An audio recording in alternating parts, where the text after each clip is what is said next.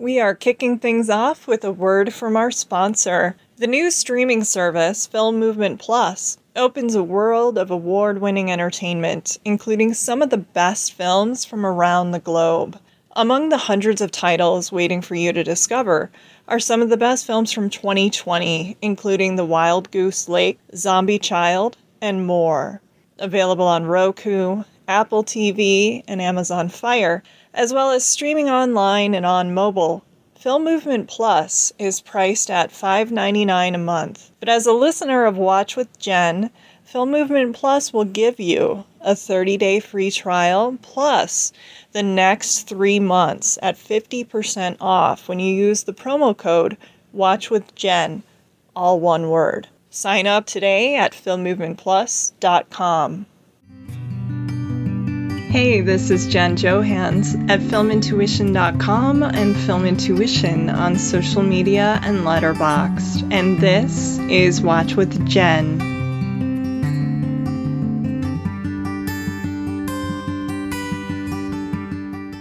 Well, today I am honored to welcome one of my oldest Twitter friends, Marya E. Gates, a writer, film lover, and former social media manager for Netflix and Rotten Tomatoes Marya is the creator of such viral film movements as A Year with Women, which, where she spent a year watching and logging films made exclusively by female directors, and Noirvember, where movie buffs spend the month of November watching and learning about the noir genre.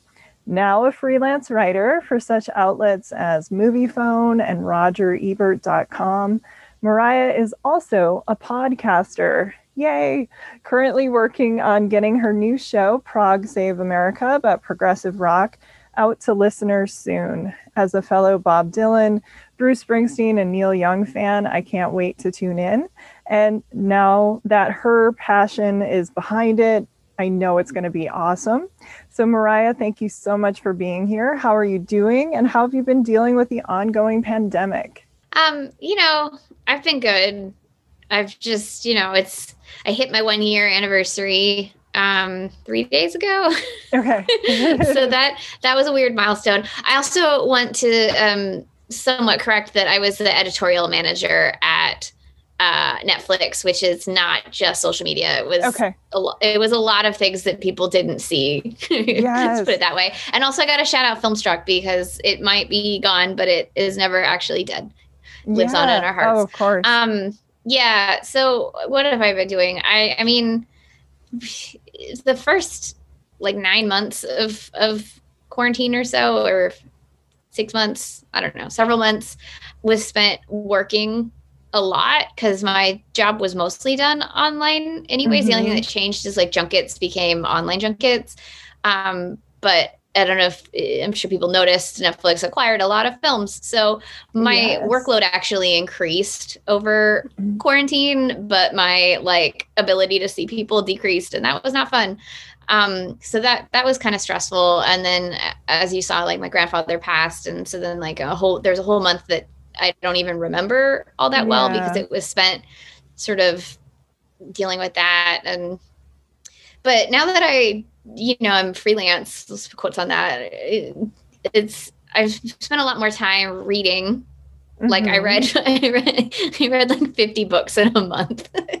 That's amazing. Was, it was really fun. But I mean, I didn't you know i like spent like eight hours a day reading some of those days that's that's the only way you can do those numbers is if you you just sit and do nothing but read um and um, that was because I got behind on my on my goal. So this year, so far, we're six weeks into the year, ten weeks into the year. What are we? Ten weeks into the year, and mm-hmm. um, I am almost at my goal, which is two books a week. Like I have, I'm like a book behind. So, okay. so I won't theoretically have to do like a huge catch up at the end okay. of the year. Um, and and part of that is just ha- not being tired because I'm I'm not working. A, stressful job anymore. I'm just sort of yeah. I have different stresses. I have like thinking about finance stresses, which is a whole other type of stress, but like it's less it exhausting, I've found.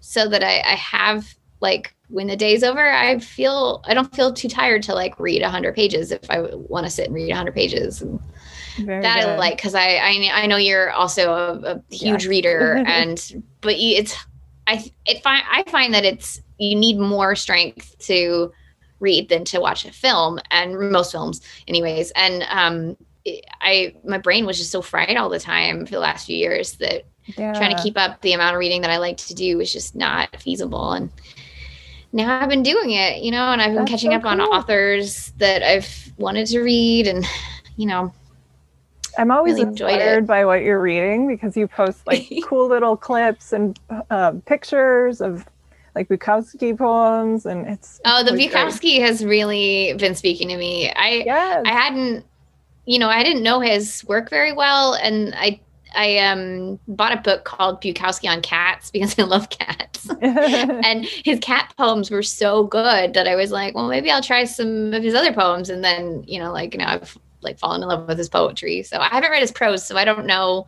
Yeah. You know, like I've heard that it's not as it's harder to get into because it, yes, the, there's it feels more misogynistic. Yeah. Although mm-hmm. I I feel like I don't think he's a misogynist. I think he has issues. Let's put it that way. Yes. Um, but a misogynist would mean you hate women. I don't actually think he hates women. Mm-hmm. He's just doesn't understand his language. Yeah. Yeah. yeah. Yeah. Um, well, you're so accomplished, always in the midst of a number of exciting, inspiring projects. And yes, I don't know why I blanked on that. With Netflix, you were always producing really cool little videos and interviews. And I loved seeing those. I couldn't believe it. it was like, yes, I know somebody who did that. It was very, very cool. So I know you're freelance now, in addition to, of course, reading and feeding your soul and getting lots of ideas what have you been working on lately? Is there anything I missed, or do you have anything on the horizon you'd like to tell us about? And I don't want to press if there's stuff you yeah, want to keep under your I, hat, of um, course. Well, I have uh, the column for Moviefone, which is weekly, where yes. I write about one new release and one old release directed by women. And this last one that I, I did included an interview with a cinematographer, but I also have. Um, an interview with three of the directors from Phobias. Uh, it's three first time women directors in a it's an anthology with actually five directors but three oh. of them are oh. women and it's their first film each and and so um, interviewing them was really fun i'm um, going to be interviewing the director for Slaxx which is like a much darker horror comedy than i was i thought it was just going to be a horror comedy and then it went dark and i was like whoa um, so those those are coming for the column i'm trying to make as often as i can it be like a combo column interview when possible and because I, I, like to hear women creators talk about their creative process i feel like um, you get that a lot less than you do with their male yes. counterparts especially you know when i got the option to interview the cinematographer i was very excited because you don't you know no that's so hear a lot from women who are cinematographers even though there's a lot of them working yeah. today a lot more now than there used to be um, but they still don't get interviewed unless they have like you know unless their film is an Oscar contender, yeah. right? And it's like I really enjoyed Lucky, but it's a Shudder release and it's not going to be an Oscar contender. But that doesn't mean she doesn't deserve to talk about her craft, you know? No, so, absolutely. Um, and then I have a few other projects in the um, in the wings that uh, you know they're coming. Yeah, but, um, very cool. I'm excited for them. I am as well. Well, when it came to deciding which topic you wanted to focus on for what I hope is just your first episode, it was hard to narrow it down since there are so many areas where your knowledge would absolutely shine, like rare silent movies, J- Japanese cinema, the filmography of David Lynch, and of course, female filmmakers with whom you've been, become synonymous. You ran a poll, and women directors won out. I love that when you thought about the subject, though, you zeroed in on movies about young women coming of age, three rebellious girl storylines made by women in three different eras. So, what about this subject fascinates you the most? Um, I really like films about teenage girls and specifically teenage girls that sort of find their people because as a teenage girl, I feel like I didn't and okay. you know yeah. like i was kind of a miserable teenage girl and i had like one one and a half friends and and I, I but i was rebellious on the inside like i definitely would have been a like skateboarder if i'd had the opportunity or i you know definitely wanted to start food fights. I did slap people. There was a phase I think I was a junior in high school. The guys were just being jerks, so I slapped them, and then I got in trouble, even though they were the ones that started it. But because I slapped them back, I was the one that got in trouble. So you know, I I, I like the idea of a rebellious teenage girl because being a teenage girl is really hard, yeah. and I like when you get representation of girls who kind of fight back a little bit. Yeah. Um, and and then I like just people finding finding their tribe because I grew up in a really small town and there wasn't like I found my people in college, and mm. I always knew there were people who would like the same things as me. Yeah. Uh, I just knew that the sample size in my hometown was too small for me to really find them. So I like seeing the idea that it's possible to find them at like 16 instead of you know yeah. 20. No, I think a lot of people can relate to that. And yes, girls fighting back. I played viola in middle school, and there was this girl who kept like um, hitting me in the back on the bus. And one day I just used the viola and just slapped this woman with her young woman with the viola. And you know, I mean, I felt bad, but did she? She left me alone after that. It's like, yeah, you got to do that every once in a while. Sometimes you got to do that. Yeah. Um, until you get called into the principal's office and the principal tells you we just don't do that. And yeah. I'm like, well, I did yeah. it. Yeah. Like the the first person I slapped is because he touched me without my permission. Like yep. put his hands on my shoulders. Really, I think he was joking, but it like. My initial reaction was to slap him. I didn't yeah. even think about it. I just did it because I was like, "Why are you touching me?" Yes. Um, and then he told everybody that I slapped him. I'm my brother was one year older, and it was a kid in my brother's grade, and he went into his next class and said that that Joseph Gates's little sister slapped him, and everyone just laughed at him instead of like because it was it was you know yeah like he deserved it but then i'm the one that got in trouble although the thing is i got in trouble because my brother told my mom about this as a thought it, she thought he thought it was funny and then my mom called the principal and was like are you gonna punish her i was like mom no, cool. why did you she she narked on me. So oh, that's the worst. Yeah, I think I think uh, she, you know, she didn't want me to be violent, which I guess I get. Yeah, I mean, probably a good thing. Yeah, um, you know. I think we but... would have had each other's backs. In middle school, um, they called the boys with um, emotional issues emotional behavioral problem boys. Yeah. And so one of them, I guess, had a crush on me. I had no idea and uh, decided to show it by slamming my head in a locker and slamming oh. the door. And so that happened to me. And then, you know, my parents went in and I basically wound up switching schools. But before I did that, I told my parents, like, I do know of this kid. He stole an X-Acto knife from our art class. And like the teacher was new and she was scared and didn't want to tell the principal. And mm. so what was hilarious is like I switched schools and then I got my art grade back. And in the report card, she gave me like a C. And the reason why is the she wrote talks too much. And I thought, wow, it's like a mafia class. But yeah. Yep. I, I narked on the whole, you know, kid stealing a knife and teachers like snitches get stitches. You're getting a C. Yeah. Yeah. Yeah. I, I feel that. I think we would have had each other's backs a bit. Yeah, yeah. I feel like you you need that. Um and it's you know if you don't have it it's like yeah, it's miserable yes exactly we all need an angelina jolie to swoop in and you know start a girl gang definitely yeah i you know i wish i had started a girl gang i feel like there were other outcasty girls that needed yeah. like a ragtag team and and i was too busy just trying to like survive to think about other people, yeah. you know. And, but I look back on it and I'm like, you know what? We probably could have been a, a girl gang if we had, if I, you yeah. know, someone had had been the leader. But oh well. Yeah. Next time, next life. Yep, next time.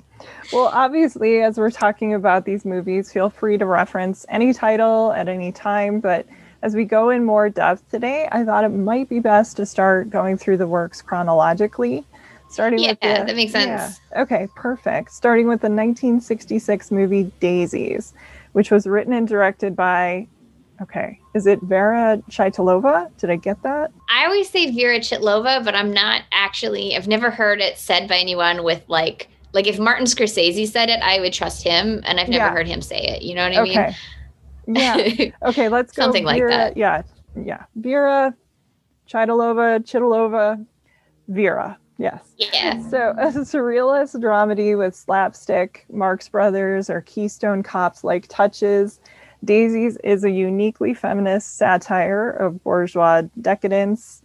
It's a seminal work of the Czechoslovakian New Wave, centered on two carefree, wild young women named Marie, who engage in a startling number of pranks and enjoy tricking older sugar daddies into buying them nearly everything on a restaurant menu. It is a stylish explosion of color, avant garde techniques, and affection for the youth at its core, whose actions we can't take, I don't think, too literally. Was originally banned in its native country, Daisies is now one of the most acclaimed films made by its singular female talent. It's one I also always enjoy watching, but I hadn't seen it in years, so I appreciated this opportunity. Okay. Yes. What is uh what is your take on Daisies? I love Daisies so much. I had heard of it, but hadn't seen it until I, I want to say eight or nine years ago when the Janus restoration was going around, and they they played it at the Roxy Theater in San Francisco back when I lived in San Francisco, and um, I remember when I got there, there was like a giant line of men, and I was like, "Are they all here to see daisies?" Like, I, I, it didn't seem right. And then it turned out that in the smaller theater, they were showing like a um, BMX movie, like a um, you know, like an independent BMX bike movie, and they were all in for that. And I was, I tried to convince several of them that it would be more worth their time to go yeah. watch Daisies, but unfortunately, it was a very small audience, which I w- was a little bit of a disappointment. I wish it had been a larger crowd, but um, the movie didn't disappoint. Obviously, it it like I had no idea like what I was getting into, other than like I'd seen some imagery, you know, and the Mhm. like "we exist, we exist" quote is something I've seen float around the internet for a long Yeah. time, but out of context. Um, and it's just it's so chaotic and hilarious Yeah. and has literally the best food fight in any film ever. It's it's and it's Mhm. not even it, like I don't even know how to explain the food fight. You just have to get to it.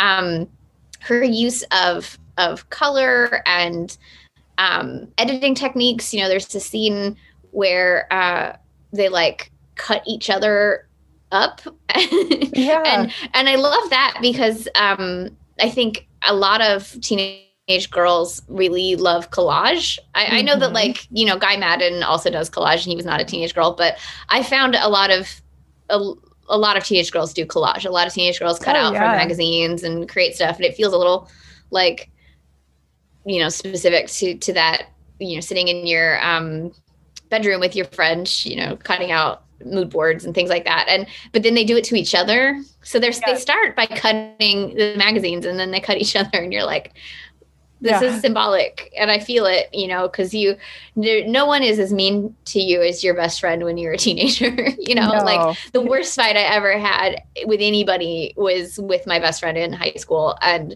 because she knew me so well, and she knew exactly how to, you Push know, like cut my head off, basically, right? Yeah. Yeah. she knew what to do, and oh, she was such a bitch, and like I, I love her to death. She's still my good friend, um, but God, she was such a bitch that time, and and like we didn't talk for like a month. I remember that, and I remember seeing that scene and thinking like, I, f- I feel like somebody did something to to Vera in the same way Yeah. that she's expressing like what that feels like because it start it always starts out really you know joyous and then somehow it just turns dark and there's a lot of teenage girl movies that that turn dark that way like breathe is a good one where melanie laurent's film Oh, that was such a good movie. where- Yes. where it, it turns so dark really fast and you're like you know what these emotions are real i feel it Yeah. um but then daisy's for thankfully swerves back into them you know being Mhm. friends again and is just a really good food movie I, there's a scene where one of them eats a pickle and you really like I,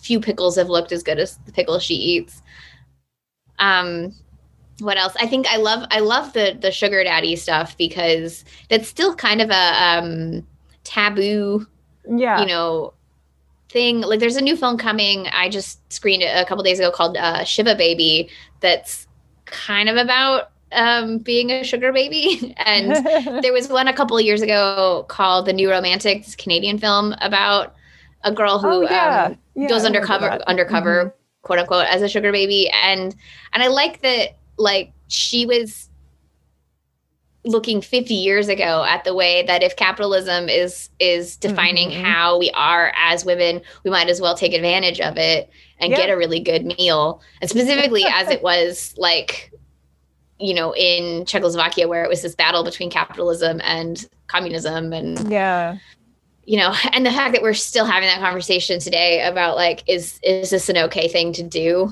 and mm-hmm. it's like I, I, you know i'm i'm pro sugar baby i would have liked to someone to pay my student loans if I could have gotten someone to yeah, like it. Shopgirl. Yeah. that's yes. Yes. That's that scene where he pays off her student loans is the most romantic scene. It's like yeah. Yes. It's the yes, stress. And, yeah. I don't need anything else but my student loans paid yeah. off. Yes. Steve Martin, we're here. We're waiting. Where no, are you? Yes. Yeah. No, very. But um, it's a great film, and, and they're they're so playful in it, and and I think they managed to be really sexy without ever it seeming gross. Like they're in these like sheer dresses and in their underwear and all kinds of stuff, but it never, ever, ever feels gross. It, it just feels no. like the way teenage girls hang out. And yeah, you know, and with butterfly placements of where the butterflies go. I mean, it's yeah. just goofing off, and yeah, exactly. And the scenes with food, every time I watch this movie, I just think how difficult it must have been to film it. Like initially, yeah. it would be fun starting to eat, but then you're eating so rapidly. I mean, some of that is camera trickery, but you're going from like pickles to desserts to this to that, and so when I watch it, I'm a little like, God, where's the Pepcid? Like it gives you almost yeah, a little bit of indigestion. Yes. That final scene, eh, you know, they were completely covered in cream. I and know. it's like cream gets really stinky and it's like how, how many times did they only shoot it once i don't i don't actually yeah. know like did they do it all once so they were just covered in cream once or did they have to like clean up all that cream multiple times i don't i don't know but i'm sure it didn't smell great um, no.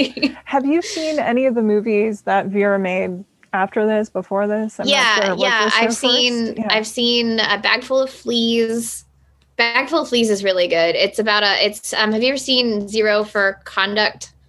The um no. Jean Vigo film. Mm-mm. So it's like an all girls school kind of drama comedy thing. It's really good. Bagful of Fleas, something different. Daisies, Fruit of Paradise, and I feel like I saw something else. Maybe that's it. Okay. We had we wow. had um yeah we had her films on Filmstruck. So I watched. I obviously I'd already seen Daisies, but I watched all the other ones. Um, on there, except Fruit of Paradise. I actually saw Fruit of Paradise on um, the big screen because uh, last not last summer. Last summer was uh, Void. Two summers ago, 2019, the um, the American Cinematheque did a screening of Daisies, Fruit of Paradise, and I I think they sh- reshowed was it a bag full of fleas? They showed one of her other short films. I can't remember which one it was. Um, but it was uh like six hours of of her films. Oh, wow. it was amazing. A lot of people left after Daisies, and I was like, "You're all like losing right now. This is fantastic." So it was like Daisies until I think it ended at like twelve thirty at night. oh, that might have been pretty, it. It was pretty late yeah, it was pretty late by the time it ended, but um, it was totally worth staying up that late. And um, her films, like Fruit of Paradise, is beautifully shot, and another sort of weird. You're not really sure, like temporally, what's happening. Like, is it set now? Yeah. Is it set? Is the times change? Is she falling into like a, a void? Like a not a void. What's a a time warp. Like you don't know. It's just, it's a dream. Yeah. Hard to say. Okay. But the use of red in um, Fruit of Paradise is some of the most beautiful reds you'll ever see Ooh. in a movie. It's gorgeous. Now I want to see those. Hopefully, some of them are streaming on Criterion. I'm gonna have to. Yeah, I out. think they've added a, a few others. I'm not sure about Fruit of Paradise, but they've yeah. added some. It's just such a good movie. Cool. Can't wait for that. And Bag Full of Fleas. And yeah, need to check out more of those. Well, our second film today is Foxfire from 1996, directed by Annette Haywood Carter and written by Elizabeth White, based on Joyce Carol Oates' novel Foxfire Confessions of a Girl Gang.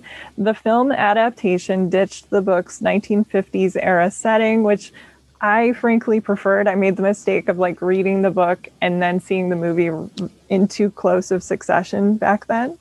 But they set the action in a contemporary Portland, Oregon suburb where a smart, creative high school senior, played by Hedy Burress, and three of her female classmates fall under the sway of a new, beautiful, charismatic runaway drifter, played by Angelina Jolie. Who else?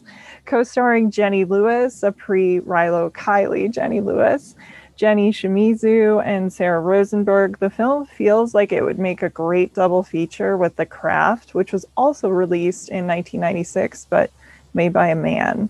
In Foxfire, the girls at its center stand up to sexual harassment, assault, and attempted rape threats by a biology teacher slash football coach and his jock minions.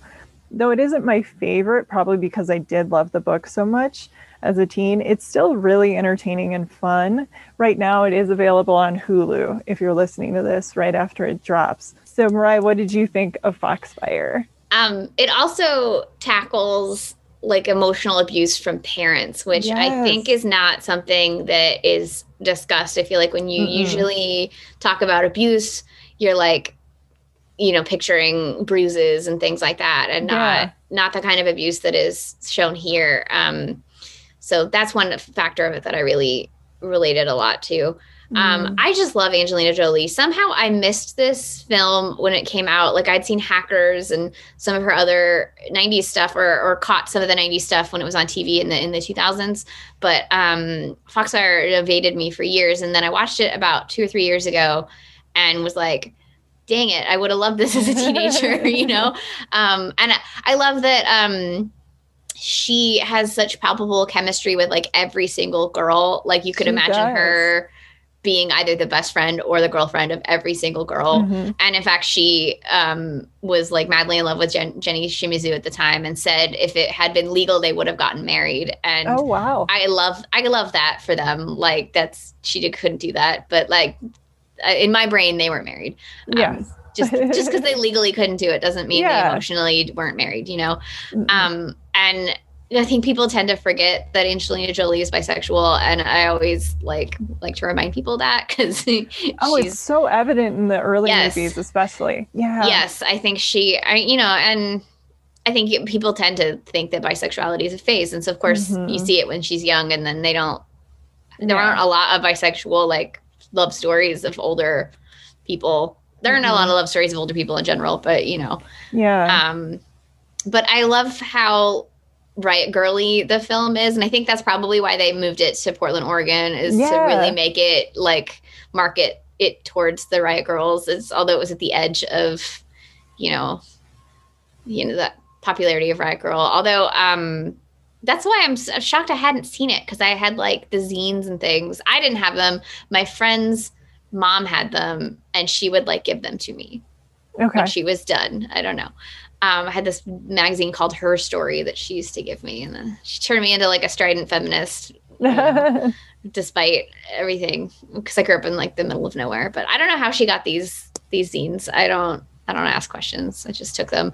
Yeah. But um, point is, I love that like, you know, the Angelina's character is so dynamic, and she's so like not afraid to tell everybody to like have have some confidence in themselves and mm-hmm. to believe in mm-hmm. themselves and and not just to stand up to things but also believe in their in their art you know like the uh, lead character is an artist and she's yeah. having doubts about her abilities and she's like no like this is who you are this is what you do believe in it and and you know you love to see that and everyone i think needs especially at that age somebody to very true you know tell them like your passion is worth pursuing yeah. And so I love I love that about it. I love just seeing a bunch of girls hang out. Like I always wish I that that was you know, I see that in movies a lot and I'm like I definitely didn't do that as a teenager. No, me neither. so, All of my friends were were guys when I was a teen. Yeah. I had I had like one or two female friends, but no, they were not as I into a, the same stuff. I had a friend who had friend. She was very popular. She's a cheerleader, all the all those things. She's my friend since we were babies, and this is the only reason that I think we were still friends. And I the only time I remember hanging out with multiple teenage girls was this has not aged well. Um, it, I was I think it was her birthday, but it, it, yeah, it must have been her birthday. We all got at her house to celebrate her birthday, and it was like all these teenage girls that I vaguely knew um, because you know everybody when you grow up in a small town but like nobody was really my friend so like i vaguely knew them mm-hmm. and um, we watched johnny depp movies until like 6 a.m yeah. Um, with has not aged well but like at oh, the time please. i did the same thing you know yeah. 2000 it was like 2002 like johnny depp was still mm-hmm. cat's meow at the time it was before pirates though like she yeah. and i had been johnny depp fans since crybaby because um, we saw crybaby when we were way too young and um, you know Edward Scissorhands and all that stuff. But the point being, that was like the one, one of the few memories I have in my head of like being with a bunch of teenage girls, and it was really awkward because I didn't really know them. yeah, I remember that when I went to college. It was like, wait a second, what you know, what is this whole world? And I felt like I really had missed out. But what I love about this one is it's so '90s. This movie, like yes. you have the flannel, a lot of black. Well, especially it is the Pacific Northwest. The the dark lipstick. Yes, the yes. dark lipstick, the shoe the the whole thing, and the music the other movie it reminded me of too, and I kind of starting to think either these were the scripts that Angelina Jolie sought out or was being offered. But there is something too. You mentioned hackers, and if you put this with hackers, and then you also put it with like Girl Interrupted, the sort of mm-hmm. outcasty thing, and as a leader or a dysfunctional leader, I mean, she's so compelling and you yeah. see her and you know as soon as you see her like right away in this movie you're like yep everyone's going to follow her everywhere i yeah. love that all these girls don't normally hang out together we have you know one girl who's the quote unquote slutty girl and then the one who's a little bit of a druggie and you know they're they just click because they stick their neck out for each other and are bonded by that and i love that too yeah and contemporarily um I think there's probably a strong line from this film to Moxie, which is the film Amy Poehler just directed, oh, where okay. it's very similar, where um, none of the girls are really friends, and uh, a new girl comes into town, and she notices that all the other girls are just letting like the misogyny of the boys slide oh, wow. and she's like don't do that and then it, it inspires one of the girls to that and a combination of discovering her mom's riot girl zines it just it encourages her to start an anonymous zine and then the zine um, she leaves it in the girls restroom which i love movies that show how girls hang out in the restroom because it yeah. is so true and um, through that zine like all of these girls start finding the courage to to to speak out and to tell the boys to like shut the fuck up basically yeah and then they become a group because they have all bonded over the the zine and um and then they find even more strength because you first you find strength by reading something that like mm-hmm. speaks to you mm-hmm. right and then you find strength in finding people who think the same way or that f- feel the same way or have a certain similar goal and i think that's what you see in foxfire and that's what you see in moxie and then once you do that and you get over the fear of like competing with other girls and realize yeah. that like we're all just on the same team actually mm-hmm. you find like a strength that you you know never knew was there and i think part of you know this is like an armchair thing sociological whatever but like basically i think society tells tries to keep women apart because they know yeah. that if women get together they're unbeatable right? And so it's yes. like you got to keep them divided so that they don't overpower literally everybody. Um yeah. Yeah it's like you know we're raised thinking we're in competition for jobs and men and no we're much more powerful and we stick together. Absolutely. Yes, yes and uh, mm-hmm. you know we just, we got to support every, each other. It's yeah. it's so important. Which is why the next film, Skate Kitchen, perfect, so good. Yes. yes. Oh my god, I like I had no idea what I was getting into when Skate. I watched Skate Kitchen. It's so good. You were the one. Your love for it like inspired me to see it because I don't even know that I'd heard of it. And oh, then, it barely had a release. Yeah. It was like um, what was it? Is that what is that studio? Um, shoot. Was it A24? No. No, no, no. It's Magnets, their horror stuff. Magnolia. Oh, it was yeah, Magnolia, Magnolia, you know, and like they, you know, it's the same. It's Mark Cuban. So he owns Landmark Theaters. So they tend to go to Landmark Theaters or VOD or really small art houses, mm-hmm. but they mm-hmm. very, very rarely make it into like AMC's or or yeah. bigger chains. And so they're, you know, you have to know about a Magnolia release to like know about a Magnolia release pretty much. it's really know. depressing. Yeah. It really is, especially because I do have a Magnolia rep. Like I had one at the time, but for whatever reason, I wasn't pitched this. And so, yeah, so I had to wait and hear from you. Exactly. This does bring us to our third film today from 2018. We have writer director Crystal Moselle's terrific skater girl teen drama Skate Kitchen, which was inspired by a real group of New York City female skateboarders who star in the film and play fictionalized versions of themselves. Additionally, the movie inspired a spin off TV series, HBO's Betty, which premiered in May of 2020, which unfortunately I have yet to see, but I've heard great things things about it. The film centers on an 18 year old Long Island girl named Camille, played by Rachelle Vin- Vinberg, who, following a skate injury, a heinous skate injury, I must say, decides to get more serious about her hobby going into the city where she meets, befriends, and is taken under the wing of a group of talented female skaters, developing more confidence and independence over the course of the movie. She tries to figure out not only the woman she wants to be, but also what's important to her and who is important to her. I remember really loving this when I first saw the film because of Mariah, and I was excited to revisit it. So I can't wait to hear you talk about this one since I know you love it so much. Yeah. Well, first I have to shout out my friend Britta Lundin, who uh, produced Betty. Okay, she used to be a writer on Riverdale, and then she left Riverdale. She's also a YA writer. She's written some really great books, but um, she produced Betty. And when I saw her name, I didn't know she was working on it. Like I had not noticed that she posted about it at all somehow. And then I saw her name when I watched the pilot and I was like, "Oh my god.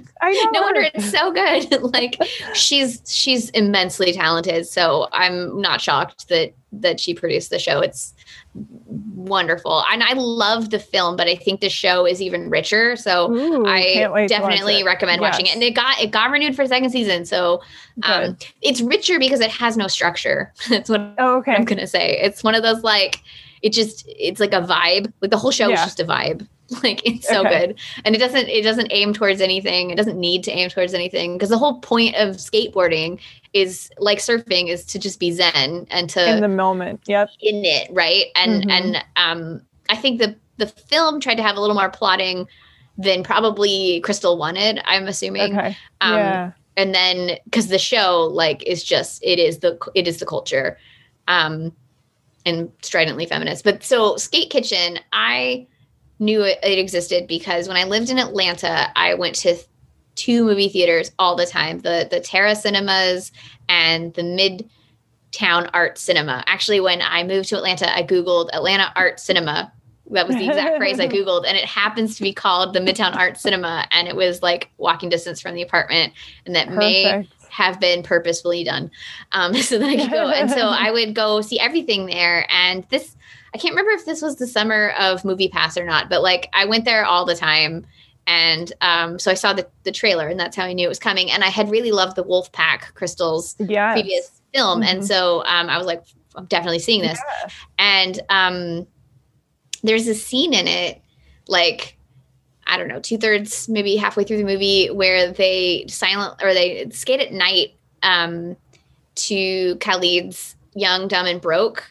And oh, it I is, love that. Yeah. It is such a perfect scene. Like, first of all, that was the first time I heard Khalid, and now I have like all his albums. He's he's an amazing, he's mm-hmm. an Atlanta um, musician too.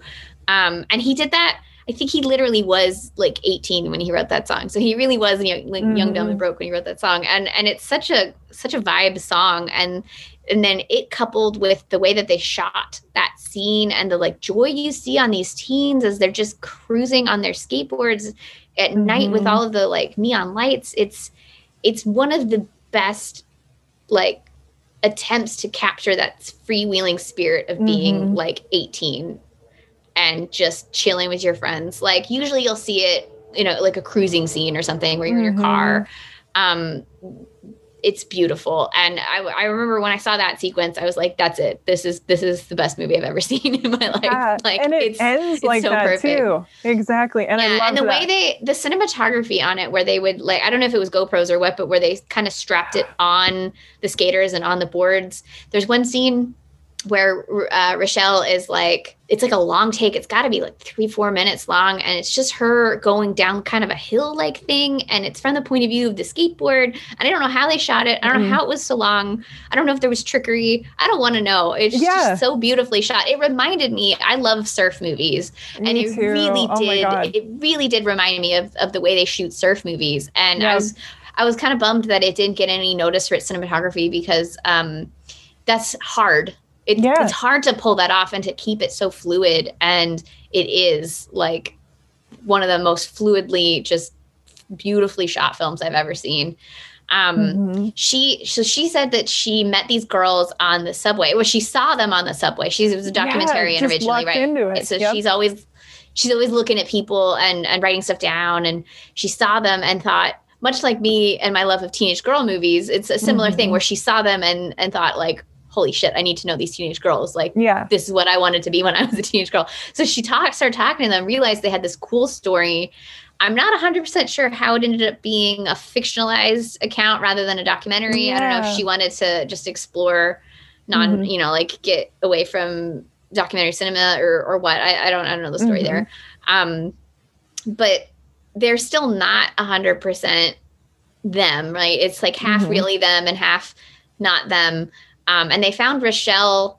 She wasn't one of the girls. I think it was the it was some of the other girls. And then they found Rachelle because um, they had Will Smith's kid. I'm forgetting his name all of a sudden. Um, Jaden. Yeah, Jaden. Yeah, they had Jaden. Uh, to get funding, I guess. And then yeah. he's a big skateboarder. And then he was a fan of Rachelle's and was like, "You, we need to check out this girl. I think she should be the lead." And then, you know, obviously oh, she's oh, wow. like a powerhouse skater. Like, yeah. she can do shit that I'm like, I could never move like that. I um, know. Ugh, she's brilliant. And then she's, they're all great actresses. I also really love um I gotta find her name because she's so good. That she's so funny. Like she's as funny as it's not Dee Dee. Who is it? Oh, one the of the actresses. Yeah, she's so funny. What hilarious. is her name? I am blanking on it too. Yeah.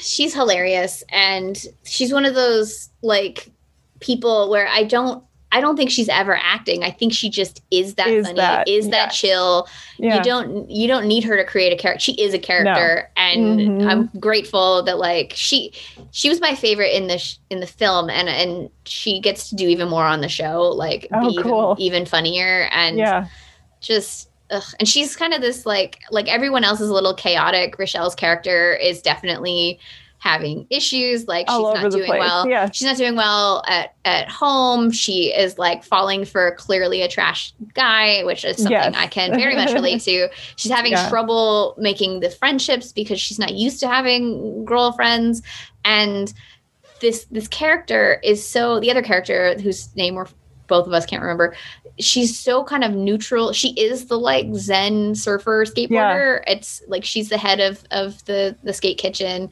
and um, she's always just trying to make everyone chill and like trying mm-hmm. to give mm-hmm. everyone a perspective of like, hey, what you're ramped up about is not anything. You don't need to be ramped up about it. And and I, I wish I was that person. I'm the one that's always like needs to get talked off the cliff, you know, like, um, I, but I want to be the person who's chill. Like my aim is to be the chill Zen person who like yeah. telling everyone to cool it.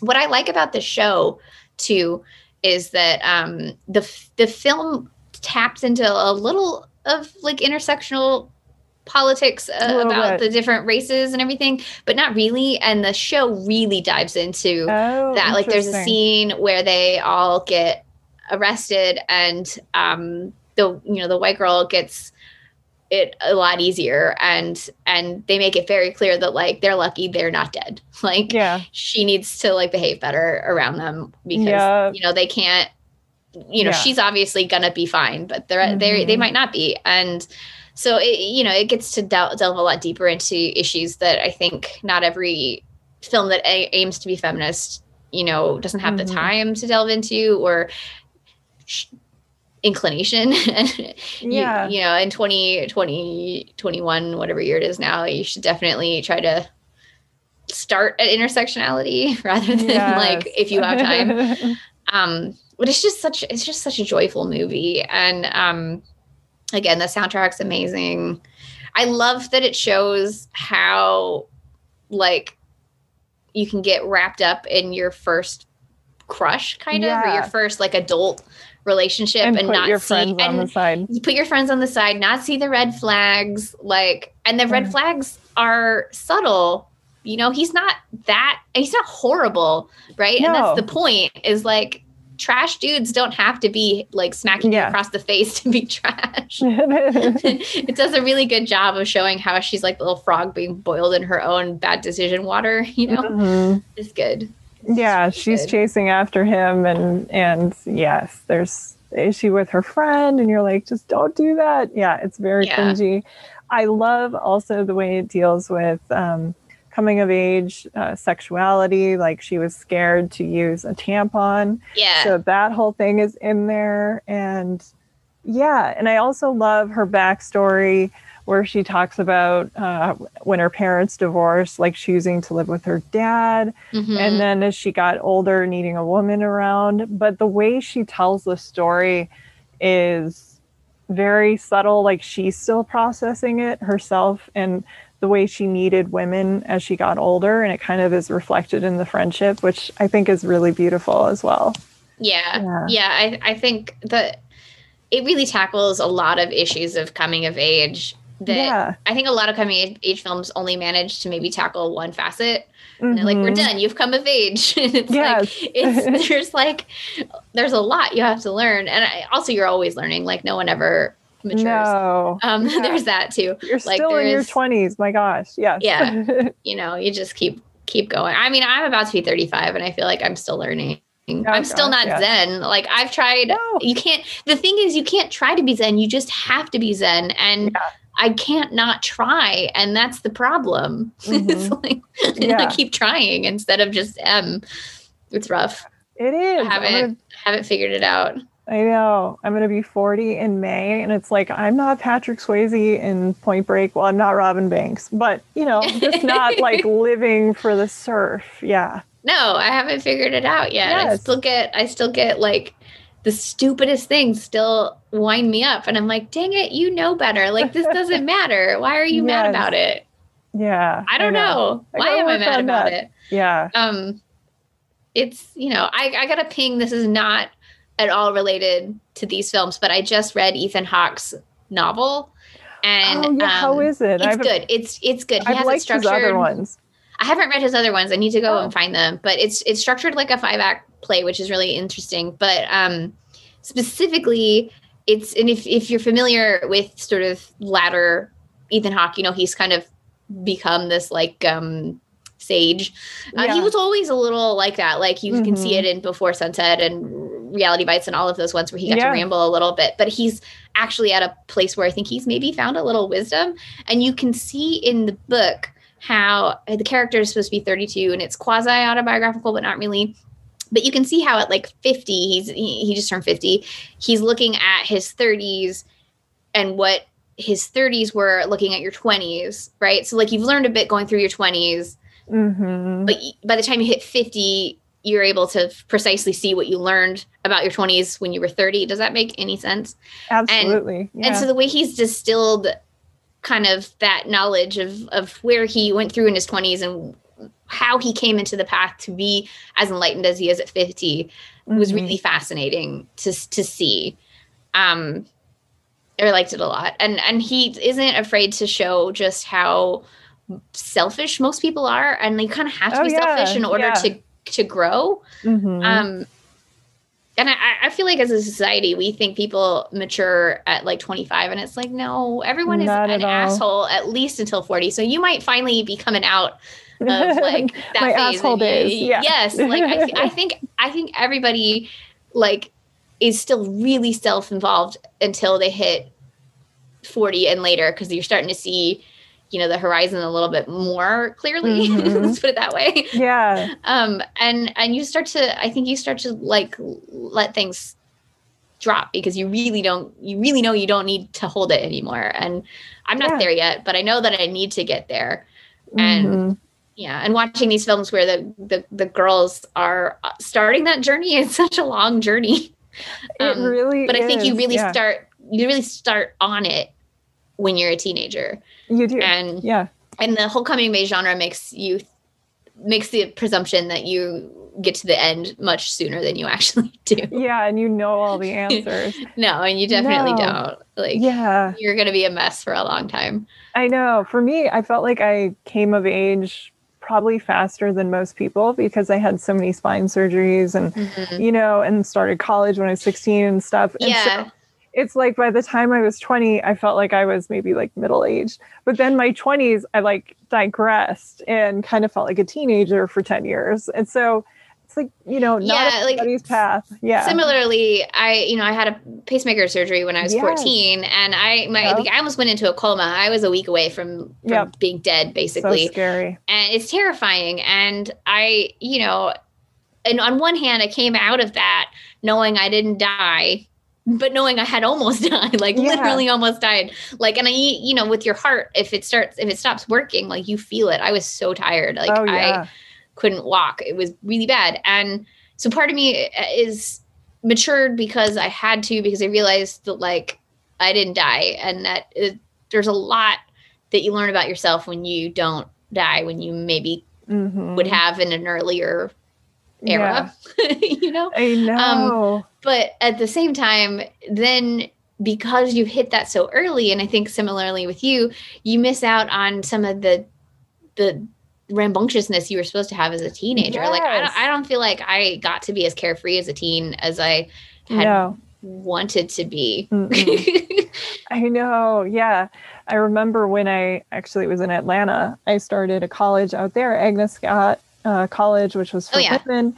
And I just went there briefly, but they, because I got my own room, I was like in my early 20s, I was in the freshman dorm. So I suddenly had like all these little 18 year old sisters running around and they were asking me this like advice about their teen years. And I'm thinking, God, my teen years are so not going to help you right now. Like, this is No. just weird. Yeah. So it is different. Yeah. Yeah. Yeah. I, I tried to convince my mom to skip me grades when I was in high school. hmm I also tried to get her to send me to boarding school. I really hated being a teenager so much. And I was trying to find any, literally any way to like skip. Yeah. I know. It was crazy. was- I, Not great. I remember at 16, suddenly I was in class with people whose like parents fought in the Vietnam War. And I Mm. had a classmate who fought in Desert Storm. And it's like, yeah, just totally different worldviews. And I'm thinking, boy, last week, you know, I was like thinking about Johnny Depp movies or whatever it was. Yeah. yeah. Yeah. this week, it's, hey, do you want to read my war diary? Uh, okay. like, Yeah. uh, yeah, I know it is crazy. But I loved watching all of these because it is important to find your tribe, whatever the age may be. Exactly. and I- also, I think with the sort of rise of internet culture, it's a lot easier It is. to find them. Like most of my friends aren't don't live in the same city as me. No. Um, most of the people I love I found on on Tumblr or Twitter, right? Mhm. And um, I talk to them people these people every day, and they. I don't know that I would have found them. Like I, I was always an internet person. You know, I was on yeah. like Yahoo groups in the '90s. But oh my like, God, let- I was. I'll tell you, the Yahoo groups. I did not really find my tribe there. I just found a lot of No. and and Yeah. weird DMs, you know, and um, a lot of drama over things where you're like, what the fuck? I was in an Ewan McGregor group that got so violent in the way people were that about eight of us created our own private group because For- we yeah. literally just wanted to talk about Ewan McGregor and we didn't want any drama. And we were like, why Yeah. don't we just have our own little group where we know the eight of us are not going to bring anything other than love for this actor? Mhm. um it was very weird but like you know as much as i attempted to find people at that time like yahoo groups were not a great place no. uh live was- journal didn't really uh, work and frankly twitter was pretty suspect for the first like 10 years that I was on Yeah. it. it was yeah. an awful place and when I first joined. But t- Tumblr I found was always the the easiest place to find truly like people my people. Like I think I have five or six people that I would consider like best friends, all whom I met on on Tumblr like 10 years ago. Cuz Oh, that is because they had like eight we had like eight things in common that we all loved and you know i don't know It is cool. Yeah, I missed out. I was like too old for the MySpace era, but I did have the Yahoo group stuff. I remember I was in a Paul I Thomas skipped- Anderson skipped- group, and i skipped yeah. myspace i didn't understand it i didn't I- like it yeah. i think i vaguely had one for like a year okay. when i was in college and then ed the lead singer of grizzly bear made a post the only reason i had myspace was for bands and um, he was like i'm leaving myspace for twitter and that's when i signed up Okay. Grizzly bear. Yeah. And then he left Twitter, so now it's Oh, like that thanks, is so thanks funny. Ed. But um, that's how. And then I got to Tumblr from LiveJournal because somebody I followed on LiveJournal, one of the few people I really liked on LiveJournal, was like, "I'm leaving LiveJournal for Tumblr," and I was like, "What's Tumblr?" So Yeah. I'm actually still on Tumblr. I have people. I who know. will, like, and I me. missed Tumblr. I love guess. Tumblr. I still Yeah. have people who will ping me on Twitter, and they're like, "I used to follow you in the old Tumblr days," and I'm like, "I'm still on Tumblr. I never left it." That I've so had funny. a Tumblr tab open on every computer since 2008. I will never, ever Never be off. Tumblr until they shut that website down and delete everything. I will Yeah. always be on Tumblr. I love Tumblr so much. That is cool. You were actually, like I said, one of the first people I met on Twitter. It was like you, Kristen Lopez, Candice Frederick, and Yeah. Scott Weinberg were basically This is some of the early, the Yeah. early film people. Yeah. yeah, the fail whale days where like half the time you Uh, logged on and, And it you, wasn't you working. had to yeah. you had to upload photos via TwitPic. Yes. Do you remember I that? know. I do. Like, oh, Yeah.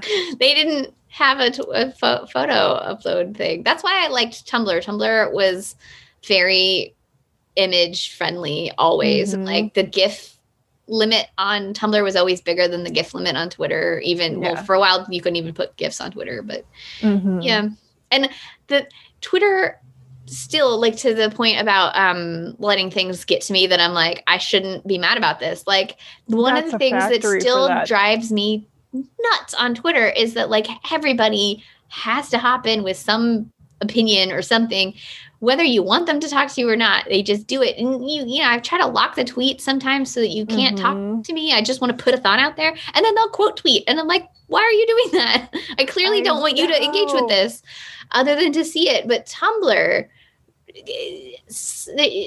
sort of you can talk like you can kind of comment but really you just share and That's cool. reblog or like and there's not a lot of communication unless it's in the dms like the only way you, you communicate really is in the dms and um so you're i feel a lot freer to just put things i love on tumblr Mhm. and I don't see people come back. And I mean, at one point, I had a very popular Tumblr, and um, I used to get a lot of hate DMs. Ooh. Well, that used to happen. I had a I had an arch enemy who used to harass me and then like reblog everything I posted and to say that I was trash. And I'm like, why do you hate me? And it was for things like like Pina. Like this person thought that me liking Pina was showed I had bad taste, and I'm like, you have bad taste. Pina's a masterpiece. but um, I don't even know who that was anymore. So that you know, but that was rare it was it was it was rare it was mostly just a lot of happy people asking for like what movie should i watch and i wish if twitter was just hey what movie should i watch i wouldn't mind so much but it's always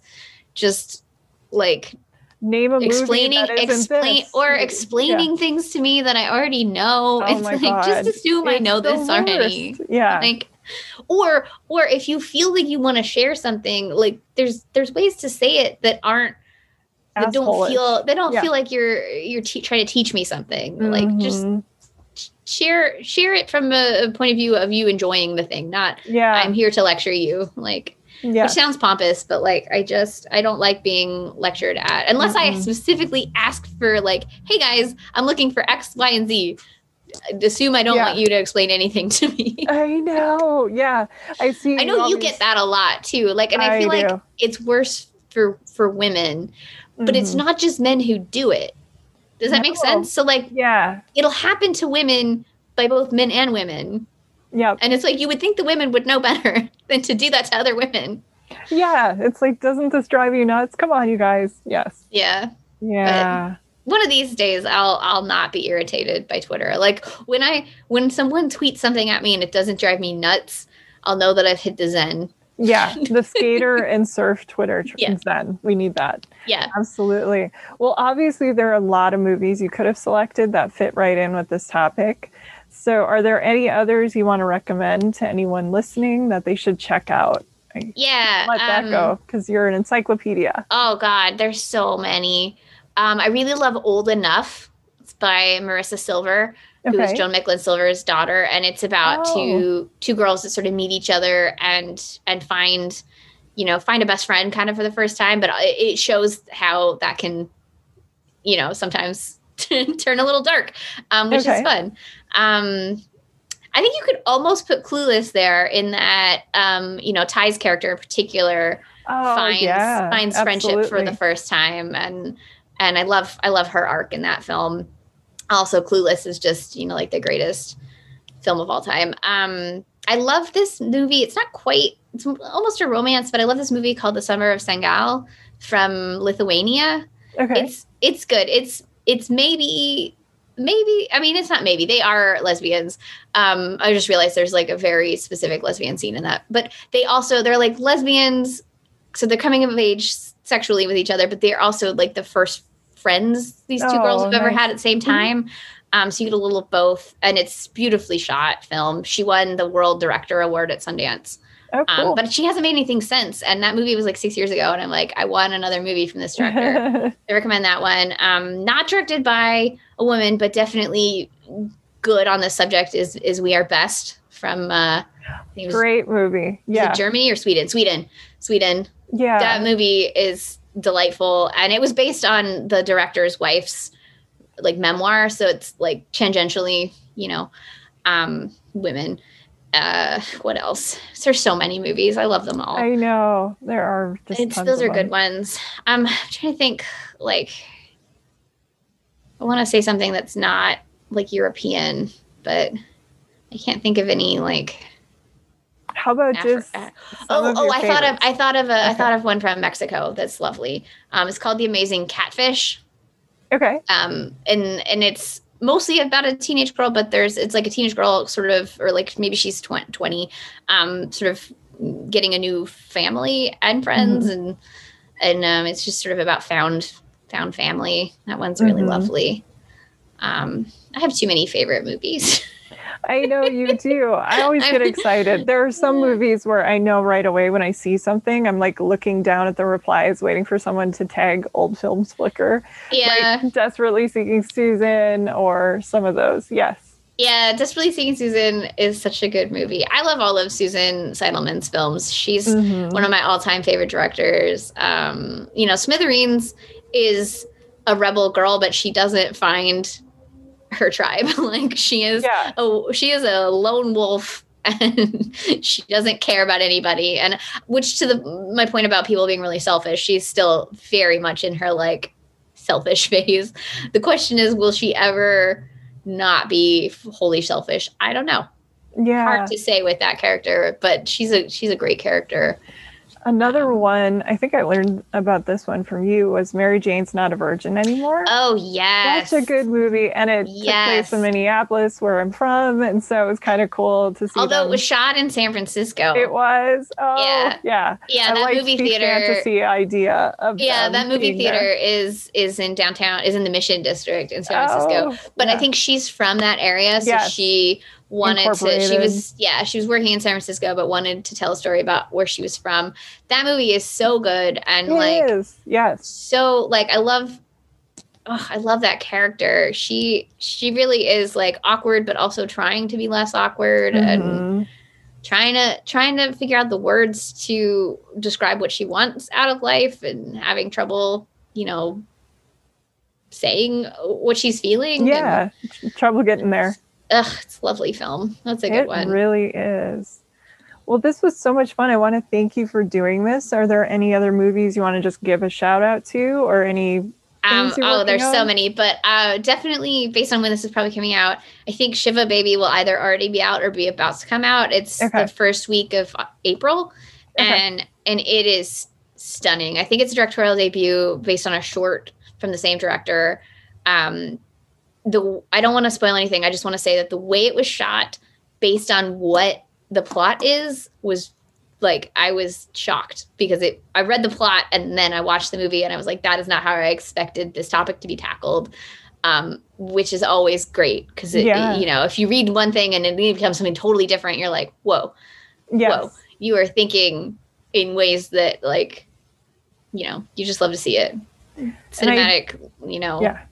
Explorations yeah I do need to ask I just remembered because I know people want to know Prog Save America? Do you have uh, oh ETA? Yeah, God. Okay, so I still have episodes that need to get edited, and I want to finish editing them all before I launch it. So I was going to launch in March, but now I don't know if that's going to happen. Okay. Um, because I unfortunately, what happened was I recorded too many episodes, like early and then because everyone that i wanted to like guest on it they were like yeah and they were all within like two weeks and i was like shit and then i didn't record the and then i didn't edit them right away like i should have um, and then now I have all these like writing assignments, and so the editing has sort of gone to the wayside. But it'll it'll happen, and uh, the, yeah. there are eight episodes recorded. They are just not all edited yet.